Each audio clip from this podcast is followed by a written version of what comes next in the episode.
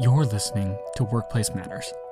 In a previous episode, we discussed what reopening looks like and how to keep employees and customers safe.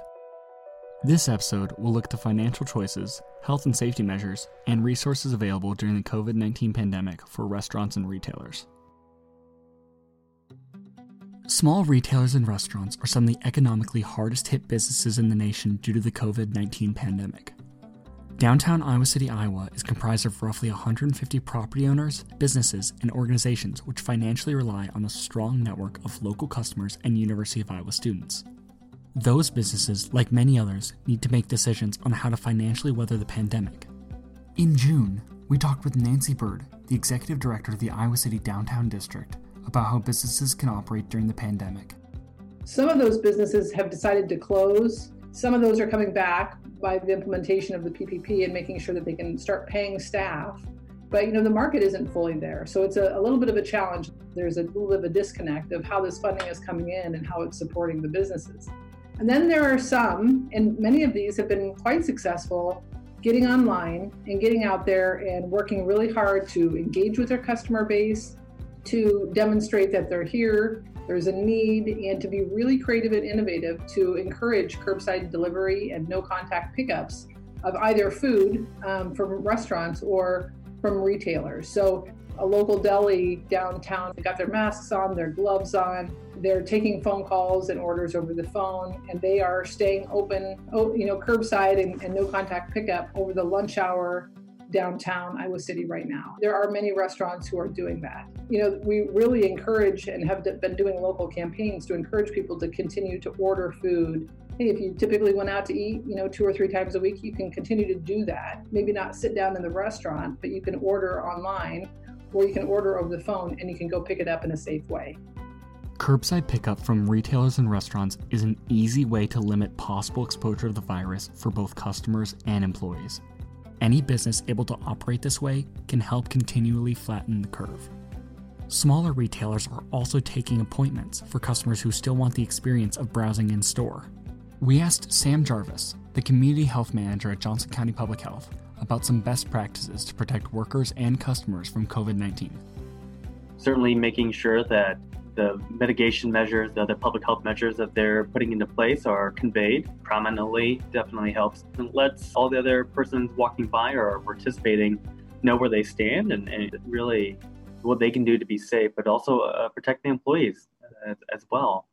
Uh, even offering, uh, you know, we would say polite suggestions on other things that maybe they see might be missing. Uh, these measures uh, not only protect the employees, uh, protects patrons, and kind of together certainly offers the lowest risk outcomes. For most communities, there are local resources being provided to help aid businesses during this time. Local public health departments can help direct businesses to resources, and some city governments are taking an active role in helping their local economies. In Johnson County, the city pulled all of its resources together to create a website for its local businesses. There's a lot of examples around the state of more localized resources, and I think each public health agency countywide is is a good place to start.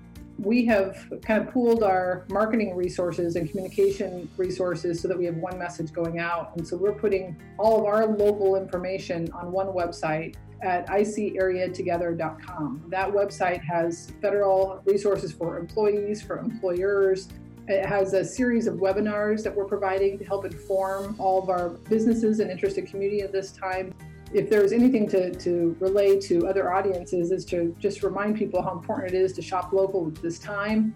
If um, some of our independent stores fail, the complexity of all of our communities is going to look very, very different in the future. So it's critical to continue that support and do what we can to advocate to keep them going.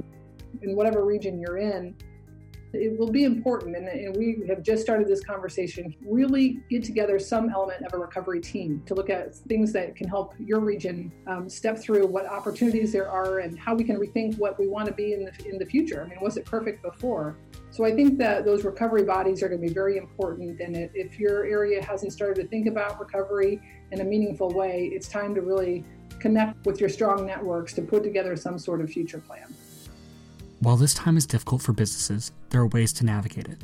Online shopping and social media can both be used to encourage continued local shopping and engage with customer bases.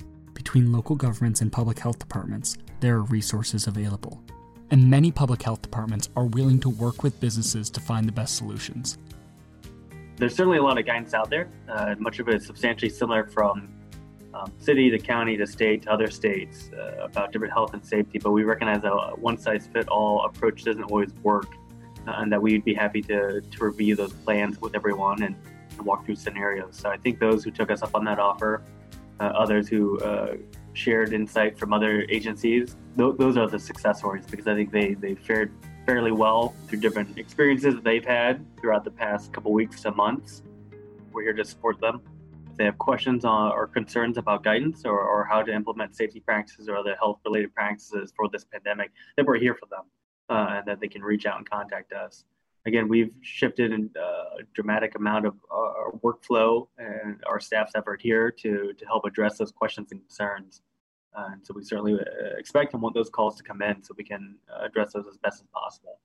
We know that the mindset of how you um, approach anything now is just going to be different the no contact element of how we interact with one another, whether you're in a store or you're in a park, it's just everyone's going to have to rethink what those things are. And the stores, I would say, are doing their very best to set the environment so that when people walk in, they feel safe. We're, not all in, you know, full PPE, so everyone will have to just use their best judgment as they navigate these environments. And I think for downtown Iowa City, we're going to do our very best to demonstrate that we're thoughtful and we're thinking about these things and we care about not only the patron safety, but our employees. Workplace Matters is supported by the National Institute for Occupational Safety and Health. To listen to more podcasts, view our ongoing video series, or for more information about us, visit healthierworkforcecenter.org. Thank you.